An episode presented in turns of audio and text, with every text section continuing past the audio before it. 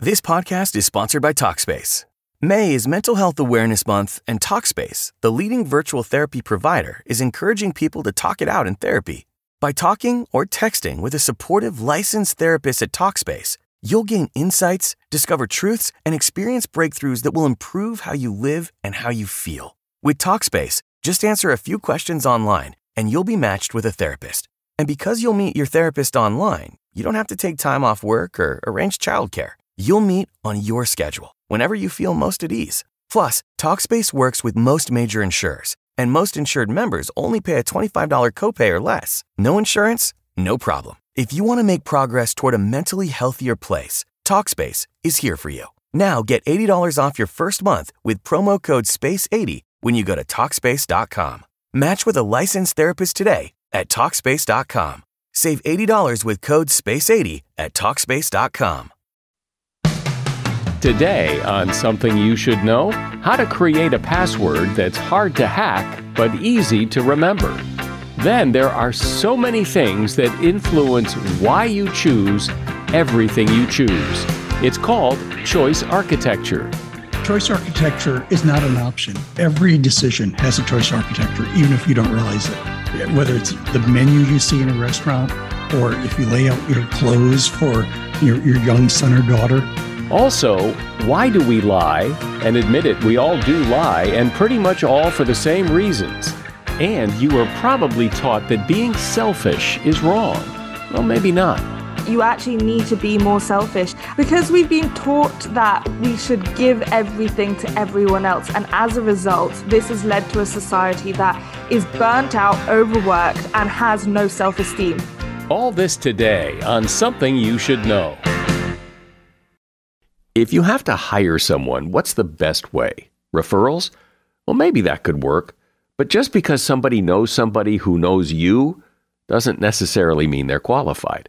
Or you could pull out that file of random resumes that came in during the last six months. Maybe there's somebody in there. Maybe. Now, I, if you're hiring, you need Indeed. Indeed is your matching and hiring platform with over 350 million global monthly visitors, according to Indeed data, and a matching engine that helps you find quality candidates fast. As a business owner, I've found that hiring the right people, well, there's just nothing more important. Don't leave it to chance or a referral or a random resume. Use Indeed. In the minute I've been talking to you, 23 hires were made on Indeed, according to Indeed data worldwide. Indeed's matching engine is constantly learning from your preferences. So the more you use Indeed, the better it gets. And listeners of this show will get a $75 sponsored job credit to get your jobs more visibility at indeed.com slash something. Just go to indeed.com slash something right now and support this show by saying you heard about Indeed on something you should know. Indeed.com slash something. Terms and conditions apply. Need to hire? Oh, you need Indeed.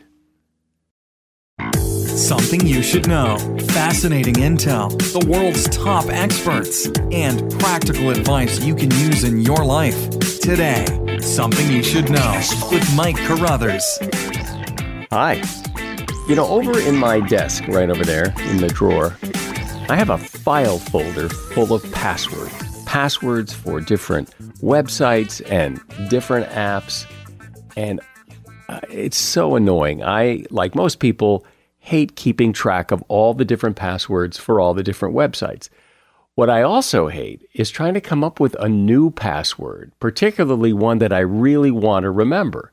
And I heard this idea that actually I've tried and it really works. It comes from memory expert Aaron Katz, who is author of the book Where Did Noah Park the Ark? Now, most websites require no more than eight characters. So here's what you do you pick your favorite song or your favorite poem, and you take the first letter of the first five or six words from the first line of that song or poem, and then you add your three digit birthday, month, and day.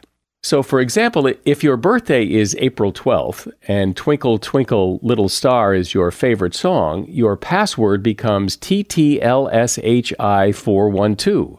Twinkle Twinkle Little Star How I 412. And then if you have to have a character, a special character, you could add an exclamation point at the front or the back. It's a hard password to guess, and it's a pretty easy password to remember. And that is something you should know. So there is this interesting topic that uh, I guess I never really knew was a thing called choice architecture. An example might be uh, restaurant menus. People know or have a sense that restaurant menus are designed to make you lean towards choosing certain items. Maybe there's a box around something to draw your eye to that, or maybe something is described in a certain way that makes it sound irresistible. That is choice architecture, in the sense that your choice is being influenced.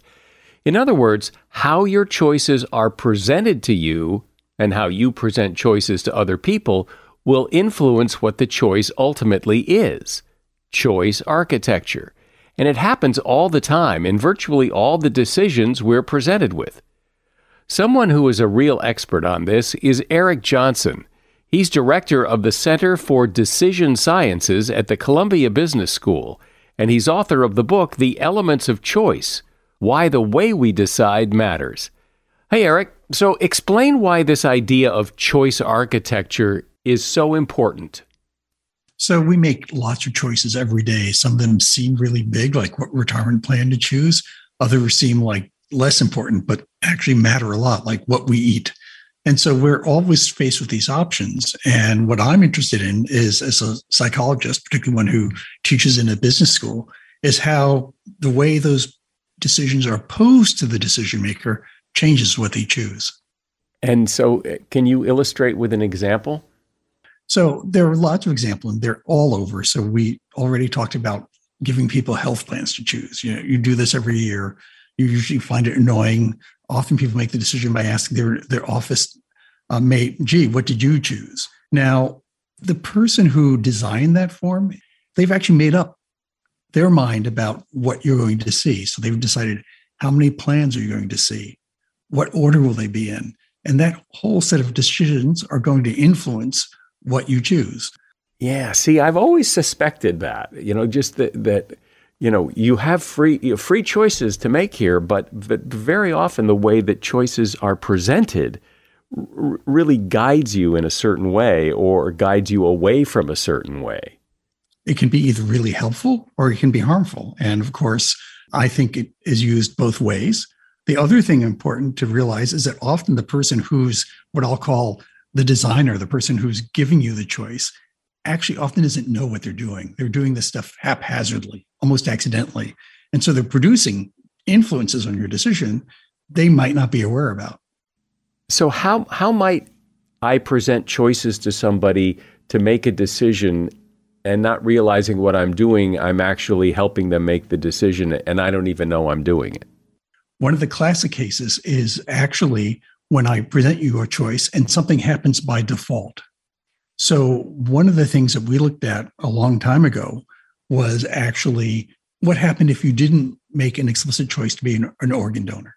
So, in the US, for example, you have to opt in, you have to choose to be a donor. In lots of European countries, it turns out, largely by accident, you are a donor unless you choose not to be. So we call those defaults. They're what happens if you don't make an active choice.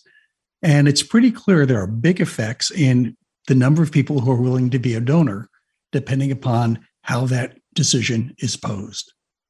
Well, sure. I mean, if you're going to be a donor by default, unless you actively choose not to be, that means a lot more people are going to be donors. That's right. And now what's interesting is when we asked people who are running these organ registries why was one way or the other, they said, we really don't know. It's just always been that way. and so that's an illustration of the point that we don't really know as designers what we're doing.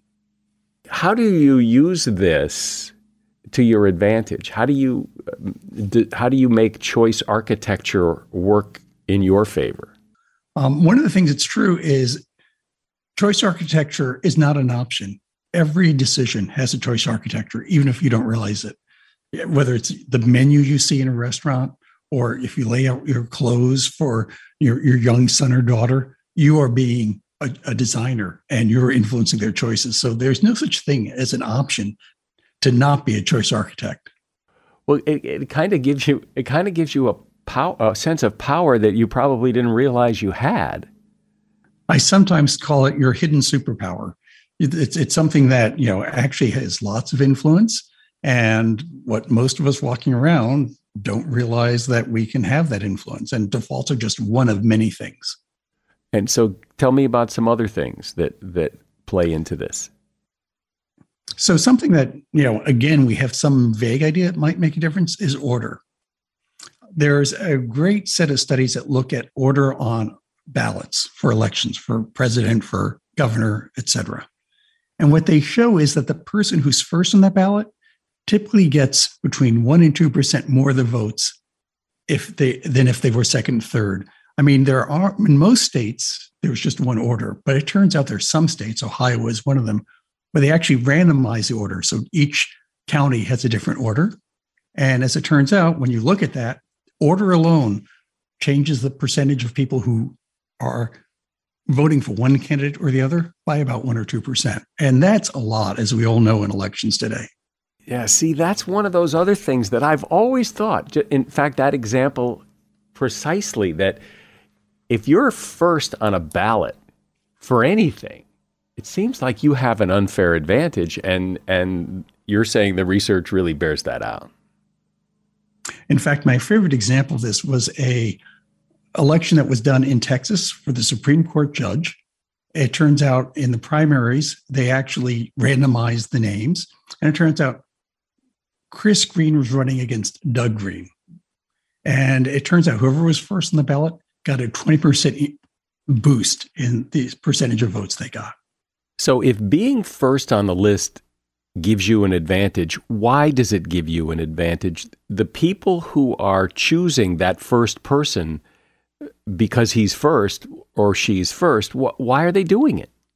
It's easier. Just, let me just pick, then I don't have to read the rest of the list. And so, ease is one thing that happens. A second thing, probably more in other contexts, but it could happen here, is you feel as if whoever designed the ballot is endorsing the first person. So actually, you know, oh well, maybe the person who's first is the person who's been doing this longer or is, you know, is better. The third thing is we tend to ask ourselves questions in the order in which they're on the list. So I might ask myself first, you know, why would, to use a famous example, um, the Gore Bush uh, 2000 election, why would Al Gore be a better president? Or why would George Bush be a better president? And in doing that, it turns out psychology shows that I actually make it harder to retrieve the reasons the other person would be a good candidate or a good president. So order works three different ways, and that's what makes it so powerful. I've heard people explain that when you're giving people choices, that you should give them as few choices as possible because the more choices you give, the more likely they are to opt out of the whole thing. That if you give people the choice between A and B, they'll pick between A and B. But if you give them 10 different choices, they become overwhelmed and they choose nothing. You know, sometimes people call this the curse of choice or choice overload. And it actually leads people to believe I have to limit the number of options. Now, one of my favorite observations about this is in New York City schools, you get to a choice of high school. And so these are kids who are 14 years old and their parents, and they're sitting trying to figure out which school they should go to. Now, at the extreme, there are certainly too many options. In New York City, it turns out there are 169 that are given to high school kids. Obviously, no one's going to look at that information very carefully. At the same time, if you think about it, giving people only two high school options is not a good idea because there's not enough variety in that set. You need to add more options um, because that actually makes the student aware of things that might be better fits. Somehow there's a balance, which is giving people an, enough of a variety of options so they can actually see what's better for them. At the same time, not overwhelming them with the vast array of options. The best thing to do, perhaps, is actually to think about limiting the set to options that are actually relevant to that particular kid. So you can imagine someone who's looking for a Uh, a college prep program might only want to see college prep programs, and people have done that. They've limited done things like limited to schools within 30 minutes of your house. And it turns out those kids are more likely to make better choices than kids who see all 169. What about when what's the research say about when you don't give choices? You just ask for here's an example. You ask a kid what he wants for Christmas. I don't know. But if you give him options, he'll go, "Oh, I want that thing." But when you give him no options and just ask him, "What would you like for Christmas?" you often get nothing. And I think part of the reason that happens is kids sort of try and think about what are the things that I would want, and they come up pretty blank. When you give them options, the options actually sort of make them think about you know the possibilities and they learn from those options. So one of the things about giving people more than one option is they can actually say oh those two things are different. How do i feel about that difference? Um, you menus do this all the time. If i ask you what you want to eat you go oh, i don't know but if i give you a, a list of restaurants then you're going to think about the decision much more seriously and actually do the contrast of what the different options seem like we're talking today about choice architecture, all the things that influence why you choose what you choose. And my guest is Eric Johnson, director of the Center for Decision Sciences at the Columbia Business School. And his book is called The Elements of Choice Why the Way We Decide Matters. As a listener to something you should know, I can only assume that you are someone who likes to learn about new and interesting things and bring more knowledge to work for you in your everyday life. I mean, that's kind of what something you should know is all about. And so I want to invite you to listen to another podcast called TED Talks Daily. Now, you know about TED Talks, right? Many of the guests on Something You Should Know have done TED Talks. Well, you see, TED Talks Daily is a podcast that brings you a new TED Talk every weekday in less than 15 minutes.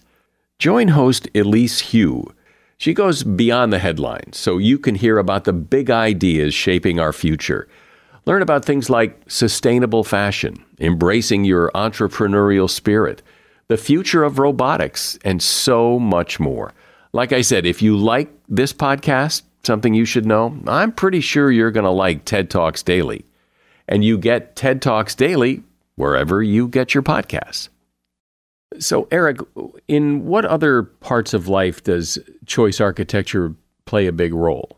So, I think one of the things where this all becomes on steroids is when you're on the web, when you're actually going to a website to make a decision, or you're at work and there's actually a, a form that you have to fill out or a, a market. And one of my favorite examples of this is in healthcare. Now, I don't know if you've been to the doctor lately, but they spend a lot of time looking typing on the computer as much as they spend talking to you. And that's usually because there's an elect- electronic health record system that they're actually using to record things, including your vitals and things like that. Now, the people who design those systems actually have a lot of influence over the outcomes. So we all know that generic drugs are actually cheaper. It turns out they're about 20 cents on the dollar. And generic drugs are something that most hospitals think you should be prescribing more often. They've tried lots of things, like, for example, they've tried giving you money if you prescribe generics or warnings. You know, the system will uh, pop up an alert saying, please use the generic. And what the doctors learn to do is quickly hit the dismiss button.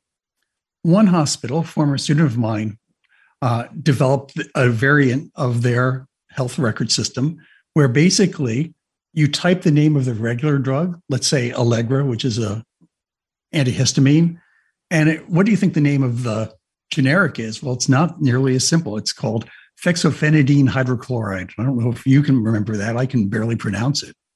But what's interesting is when I stopped, started typing Allegra, it would fill in fexofenadine hydrochloride. It turns out the doctors couldn't remember the name of the generic. The problem was not they hated the generic, they thought it was better. They would have used it, but they couldn't remember the name. So, by actually using one of these systems, what's very nice about it is it actually changed the percentage of generics from about 40% to over 80%, which saves the hospital a lot of money. And finally, because people are using drugs that are less expensive, they tend to be more compliant. They keep taking the medicine rather than not buying it because they can't afford it. It does seem, though, that there are a lot of decisions that I'm immune from being influenced by. You know, if I'm in the supermarket and I know my favorite ice cream is that favorite ice cream, it doesn't really matter what other ice cream I see first or anything else. I'm probably just going to pick my favorite ice cream. You know, there are decisions that you make all the time that you've already decided what you want. I know I don't like um, liver. I don't like uh, certain kinds of sushi. And no amount of choice architecture is going to get me to order those. Uh, at the same time, lots of decisions are ones that are rare, like what mortgage to buy, what insurance to buy, buying a car. We don't do it that often. And maybe you're a gearhead and love cars, and we're not going to be able to do much with you. But we have done work where we actually work with a large uh, German auto company, and they actually pre check the buttons and they always pick the cheapest, least expensive option. So you got the smallest engine, the cloth seats. And they did that again. The point is, they didn't know what they were doing. They thought that was the right thing to do. But lots of people wanted bigger engines and wanted, you know, better seats. When we worked with them to actually change the defaults, they found that consumers bought more expensive cars, at, and but they were also more satisfied. And fortunately for them, they made more money. So I've heard things like I, I heard about uh, some study where they were selling wine in a store. I believe I, will probably get this wrong, but they were selling wine, and if they played French music, more French wine was sold, and if they played Italian music, more Italian wine was sold. And it just that seems so simplistic to me. Like, is it really that easy to influence people's decision? One of the things that I'm concerned about is people hear about one study and they think that must be right because it got published somewhere. That study probably didn't replicate very well. So, one of the things that people have to realize when we talk about behavioral science is it's a science and no one study is going to tell you the truth. And it turns out that particular study um, is not right. There's another study about wine that does replicate. And so let me tell you about that. I can order wine on a list by price or by quality. I could use like the wine spectator rating and I use what the cost of the bottle is. And which order you give people will change the quality of the wine they buy. If it's by price, they'll tend to buy cheaper wines. If it's by quality, they'll tend to buy more expensive but better wine. So there's a case where the environment works. We know that replicates. Um, and you know that's very similar to your example but perhaps a little bit less fun or a little bit sounds a little bit less like magic. But it does seem that people can be very inconsistent. I mean, I have made choices for things that I felt was the right choice. And maybe the next day thought, well, did I choose the right thing? I mean, maybe I should have chosen that other thing. So I'm not so clear on my choice that I, depending on when you ask me, I might have chosen differently. Well, not only is you, but it's your memory. I don't know. Do you do crossword puzzles by any chance? Yeah, sure. I've done my share of crossword puzzles. But you probably have had the experience of saying, you know, I just can't get that word. And then you put the crossword puzzle down and, and come back to it an hour later, and it's obvious what the thing was. Exactly. So why didn't I? Yeah. Why did I not know ABBA was the palindromic Swedish rock group? Um, you know, now it's clear as day. And the phenomena there is something about memory that psychologists call interference or inhibition. And it's that sometimes when you're thinking about one thing, it's very hard to think about the other. So it actually turns out that thinking about, for example, the reasons I want to do something makes it harder for you to think about the reasons why you would not want to do something. So it's because what comes to mind changes, is largely what happens when we see choices change over time not also things happen like getting hungry, but you know, without that, you're also going to have preferences that are what I call assembled because I pull up different things from memory. Since you've done all this research, what's another good example of choice architecture? Here in New York City, about five years ago, they put in different kinds of meters for cabs instead of being the old fashioned, you know, press a button, the meter ticks, ticks, ticks, they put in nice video screens. And it turns out two companies did that at the same time. In one case, they gave you the choice between a 15, 20, and 25% tip. In the other case, accidentally they the options are 20, 25, and 30. And at any point, you just say, press a button and type in whatever percentage or number you want. But it turns out the cabbies were making 5% more when they saw the, the slightly larger range of tips. Now, that's a lot more than they would have gotten from most union negotiations. A 5% raise because someone accidentally chose a different menu to present. So I think what that says is that you know we as choosers are influenced by designers. And in this case, I think it's designers who didn't know what they were doing. But the cabbies uh, riding cabs, they used to hate taking credit cards. Now they love it because you're going to use that machine and that's going to increase their tip. Given all that's going on with choice architecture, are there some techniques you can prescribe that, knowing what you know, will make choices easier, simpler, and more to your advantage? Well, there are certain easy things. So, a simple one that I do all the time is if I'm arranging a, an appointment with people, you all are familiar with the experience of like, we should get together later this week. And then you go through five emails, finding out common time. Simple thing is set a default, say, Thursday at three is good for me in my office. I'm flexible.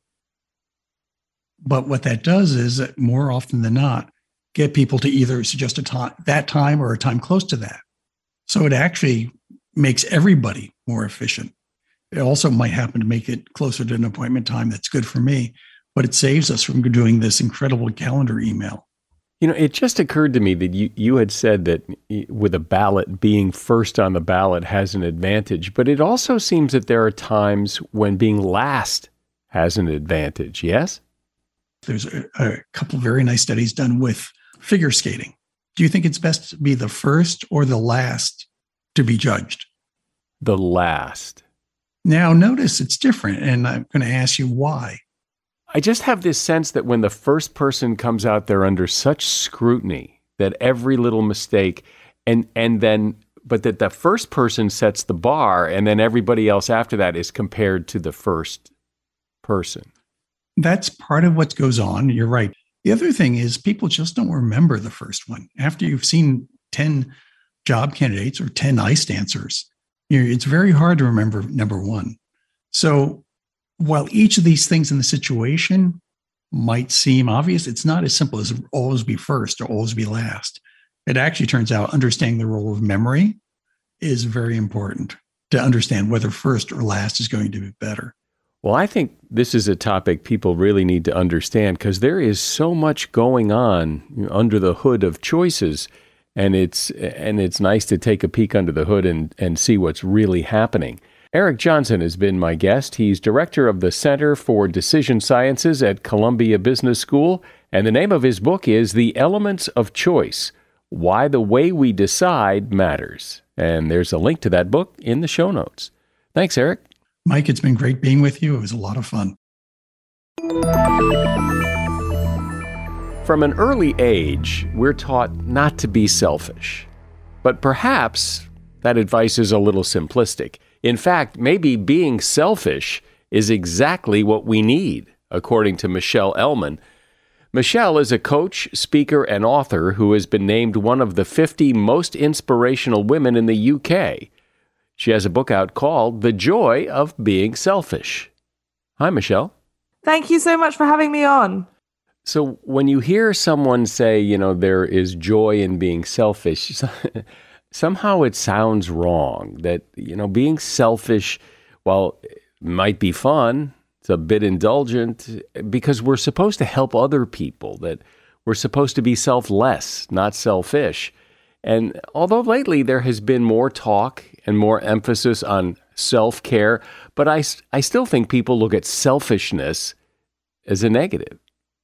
So I believe that we have this conversation around self care and self love. And the reason why it's so trendy is because we need it. But we don't go further with it. We don't get to the practical point of, okay, so how do you actually make time for self care and self love? And that's where I think selfish comes in, that you actually need to be more selfish if you're going to put yourself higher on your priority list. And as much as self love and self care emphasizes putting yourself first and putting yourself high on your priority list, what they don't talk about is that as a result, other people have to be lower. And so it's almost the practical side of it. So a lot of this being selfish is around setting boundaries. And ultimately, I think boundaries are how we teach the world to treat us. And this idea of setting boundaries and being selfish, the the benefit of doing this as obvious as it may seem to you, but why? Because we've been taught that we should give everything to everyone else. And as a result, this has led to a society that is burnt out, overworked, and has no self esteem, which seems ironic because if you work that much, you would think you would get self esteem from it. But a large reason why our culture encourages this constant busyness, this constant overworking, is because we don't believe in the quality of work we're producing. And therefore, we're compensating by staying extended hours hours rather than being able to say, no, this is my weekend. No, this is my evening. No, this is my time off. You just because you've hired me doesn't mean you get access to me all hours of the day. If it's not your nature to do this, where do you begin? So I think it's not most people's nature because I think also how you learn boundaries is your parents. So if your parents didn't have good boundaries, nor will you. And so how you start is the easiest, simplest boundary that if you most toddlers know is the word no. And if you take away their toy, they will scream it in your face. It's only once we start thinking about other people's opinions, and that usually happens around the age of three and four, that it gets a little bit more complicated. And so the first place to start is when someone asks you in a restaurant, Do you like your food? Say no, honestly. If you're going to get your haircut, you don't like the haircut, a lot of people are awkward around that. They say they love it, then they go out the salon cry and tell all their friends how awful it was. When they ask you, Are you happy with your haircut? you actually say no. The reason why I use those two examples is because often it's a lot easier to start with strangers, people who you aren't going to see again, rather than your loved ones. Well, let's take that example of the haircut. I mean, yes, you could say, Oh, I don't like what you've done with my hair, but you know, your hair's going to grow back. You don't have to come back to this person. You could find somebody else. So what? So why bother? What, why stir it up? The point is that you're answering the question honestly. It's about keeping to your word. It's about integrity. It's about saying how you actually feel. And we have this accommodating nature, which means that we're actually swallowing our discomfort. And it's about learning how to have these difficult conversations. And as much as on this side, it almost makes it easier for the hairdresser, I think when it comes to different aspects, like let's say dating or romantic relationships, it's the same culture that has led to ghosting. It's this avoidance of difficult difficult conversations that has been aided by technology now that we don't have to be on the phone as much because we can text. Oh, but now we can text. Oh, we might as well just not say anything at all. And so it's this slippery slope of always being too scared of having the difficult conversations, so never having any conversation. The feeling you get when you tell the person who cut your hair you don't like it, or you tell the waiter that your food is cold and you don't like it, that that generates a feeling inside that's an uncomfortable feeling and and people avoid that feeling what is that feeling and how do you uh, make peace with it so it could be two things. It could be guilt because if you don't believe you deserve to set boundaries, you don't believe you have the right to say no, you don't have the right to say this is my off time, then you will feel this sense of guilt. Um, and then the other part of it is fear that you don't know how they're going to react and you don't know if you can handle what they're going to say. And so, especially when it comes to a loved one, if you say, I'm not, I can't come to that party, I need to have a quiet night in by myself. Your friend might, you tell these stories in your head. Your friend might never invite you again. Your friend might hate you. Your friend might be so angry at you. And it's almost the story you're telling yourself that creates the feeling inside your body because that feeling doesn't exist without a thought preceding it. So it's about getting very conscious about the thoughts you're putting in your head, whether it's saying, oh, the waiter's going to be so angry at me, or the wait, it, it's even putting it weight into the fact that the waiter even cares. A lot of the time, if you tell a waiter you're not happy with your food, they take it back. They don't really care. They move on with their day. But you've built up this entire story that it's going to be this huge altercation, this huge, huge confrontation, and that's why a lot of the time you never vo- voice how you're actually feeling. It also seems that a lot of it has to do with how you say it. That I've seen people send food back and thought to myself, what a jerk because you know it's Absolutely. not you know the waiter didn't make your food cold necessarily it's not their fault uh, and might- a lot of those people are projecting anger from other parts of their life to the wrong person so having good boundaries is a two-way street having good boundaries means articulate your boundaries with respect and in a calm tone without emotions in it, whatever the context. But also, then receiving good boundaries means also speaking to people with respect and uh, having good emotional boundaries means, for example, uh, let's say you've had a fight at home with your loved one and you were so angry, but you didn't say it in the moment. So you get in your car, you then have road rage, which is another way where people leak out their unexpressed anger in an a completely different context. And then you go to the restaurant and you get this cold food and then you yell at the waiter. None of this was about the traffic. None of this was about the waiter. None of this was about the food. It was all about the conversation where you should have said you were angry and didn't say it. And so it's about knowing when to express your emotions to the right person about the right thing and being able to have that control around your emotions. And so if you're taking it out on the waiter, that's yes, absolutely. Whenever I talk about setting boundaries and communication in general, it should always be done with respect. I don't believe there is any reason in the world why anyone should raise their voice, why anyone should get violent, start swearing, start name calling, or making it personal. But I think sometimes we confuse setting boundaries with these things. It's pushing people away, essentially. One thing people often do, and again, using this example of sending your food back because it's cold, is they'll tread very lightly. They'll say, you know, I hate to make a fuss, but, you know, actually, you know, they preface it with this like, ah, rather than just say, well, frankly, the food doesn't is cold and I would prefer it not be, or whatever you're going to say.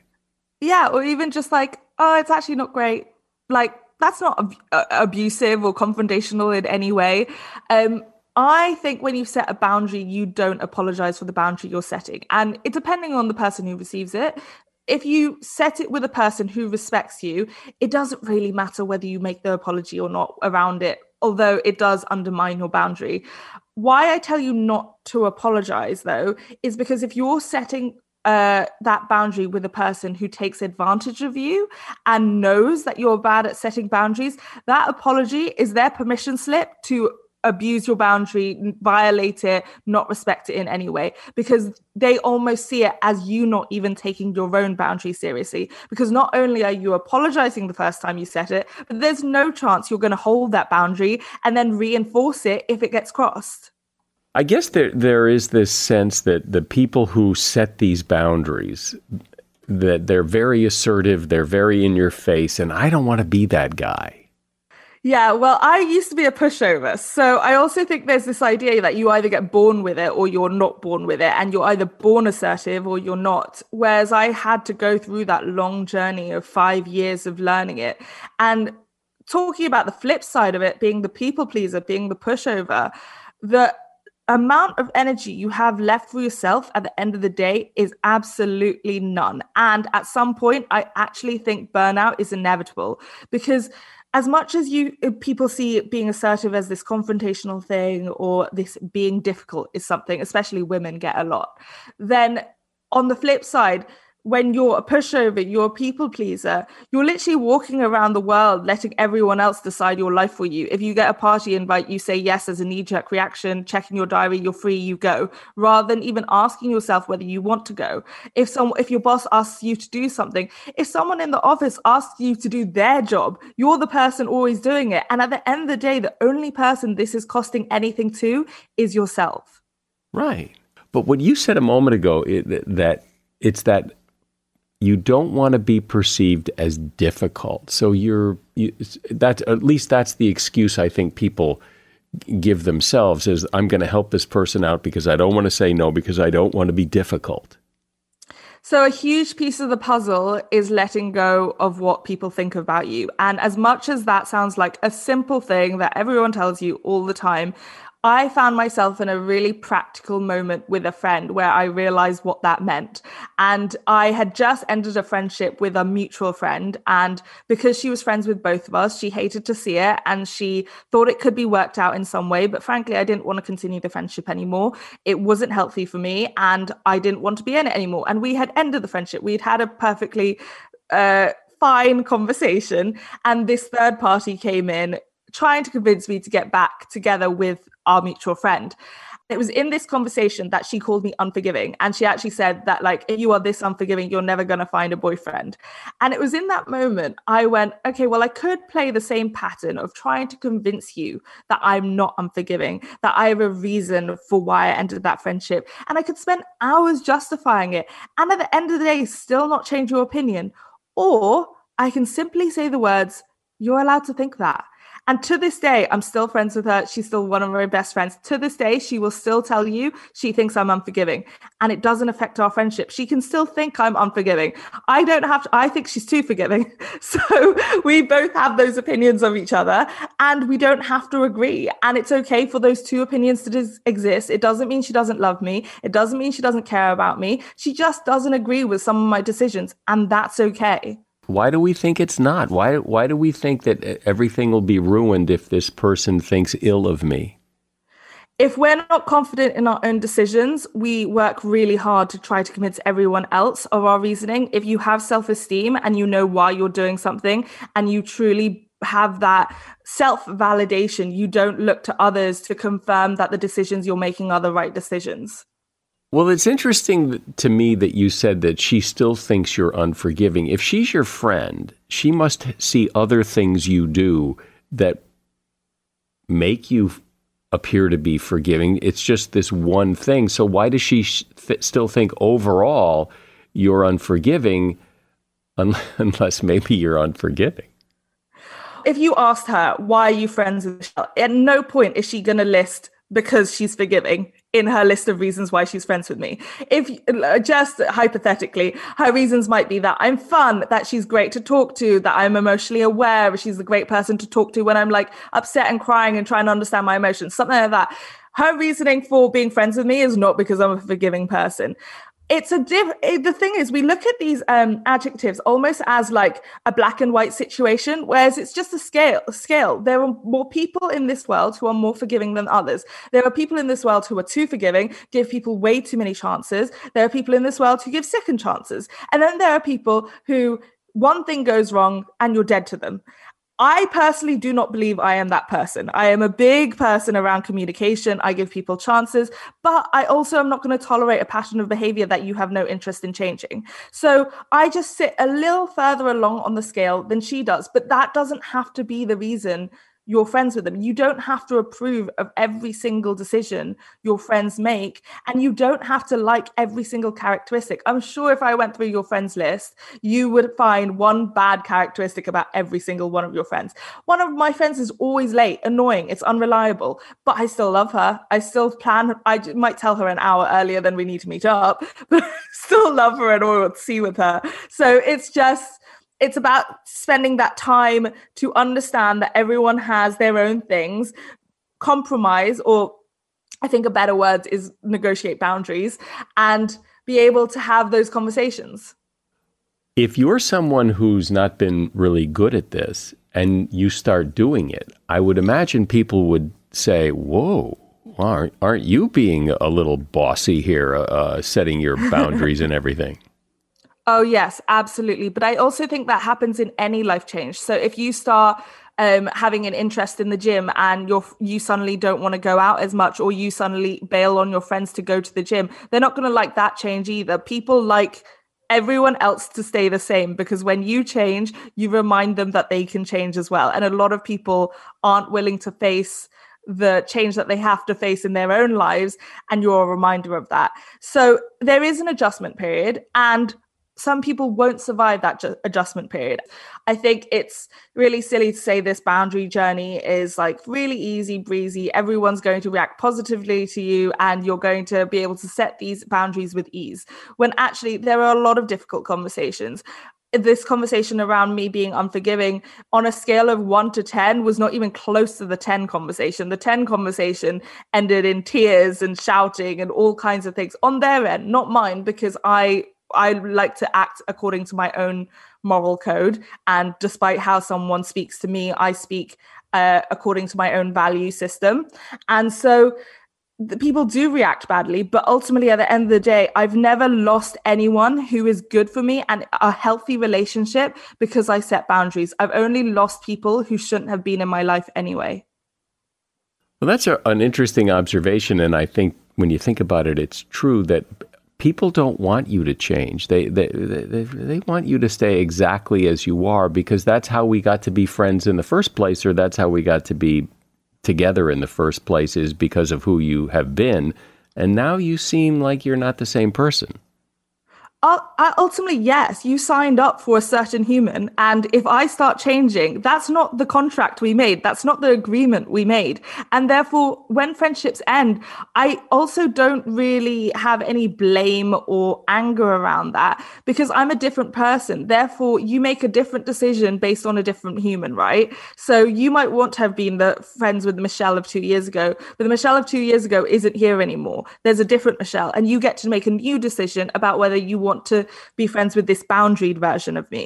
And so sometimes that's why relationships just don't work. And sometimes there are, I, I had a lot of surgeries when I was younger, and a lot of my friendships were born out of me being a mess. And that was the dynamic. I was a mess. They fixed me.